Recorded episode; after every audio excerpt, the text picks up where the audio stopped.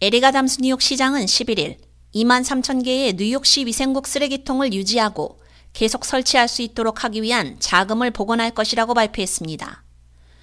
위생국의 쓰레기통은 타임즈가 선정한 2023년 최고의 발명품 중 하나로 뽑혔습니다. 또한 애덤스 시장은 매년 수천 명의 저소득 뉴욕 시민들에게 뉴욕시 공원국과 사회복지국의 6개월 유급 교육 프로그램인 공원기회 프로그램 자금이 영구적으로 복원될 것이라고 밝혔습니다. 공원 기회 프로그램 근로자는 뉴욕시 공원 및 시설을 유지 관리하고 운영하는 데 도움을 주며 프로그램을 통해 교육을 받음으로써 뉴욕시 공원국 정규직 취업 기회를 준비할 수 있습니다. 이 기금 복원은 모든 뉴욕 시민이 즐길 수 있도록 도시의 거리와 공공장소를 깨끗하게 유지하려는 에담스 행정부의 노력을 기반으로 한 것으로 도시 쓰레기의 100%를 컨테이너화하고 쓰레기 봉투가 도시거리에 방치되는 시간을 크게 줄여 저녁 시간 동안 도시 공원 내 청소 용의 및 쥐떼 방면을 목표로 삼고 있습니다. 그 결과 에담스 행정부는 2023년 쥐 저감 구역에서 쥐 목격 신고가 20% 감소하는 등 쥐떼와의 전쟁에서 가시적인 성과를 얻고 있습니다.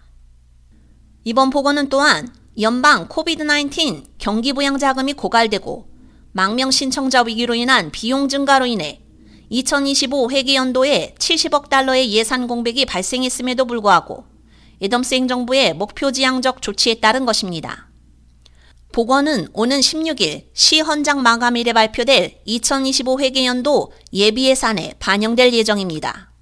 Today, to announce that we will be able to restore funding for DSNY's litter basket service. That means DSNY will be able to maintain 23,000 litter baskets around our city and continue installing the, installing the litter baskets of the future, which you can see on both sides of us. As a result of these restorations, New Yorkers will continue to see fewer rats. It has been reported that we're losing the war on rats. 에담스 시장은 취임한 이후 계속해서 더럽고 지저분한 거리를 없애고 깨끗한 거리로 만들었다며 위생국과 공원국 프로그램의 복원은 우리가 쓰레기 혁명의 올바른 투자를 계속하는데 도움이 된다고 밝혔습니다. 지난해 8월 에담스 시장은 망명 신청자 위기로 인한 비용이 2023에서 2025 회계년도 사이에 3년 동안 120억 달러 이상으로 증가할 것이라는 전망을 내놓았습니다. 2022년 4월부터 2023년 12월까지 시는 해당 기간 동안 시의 접수센터를 통해 온 16만 8,500명 이상의 망명 신청자를 위한 보소 및 서비스에 이미 약 35억 달러를 지출했습니다. 시의 보호소를 통해 온 망명 신청자의 약 60%가 시의 보호를 벗어난 다음 단계로 넘어갔습니다.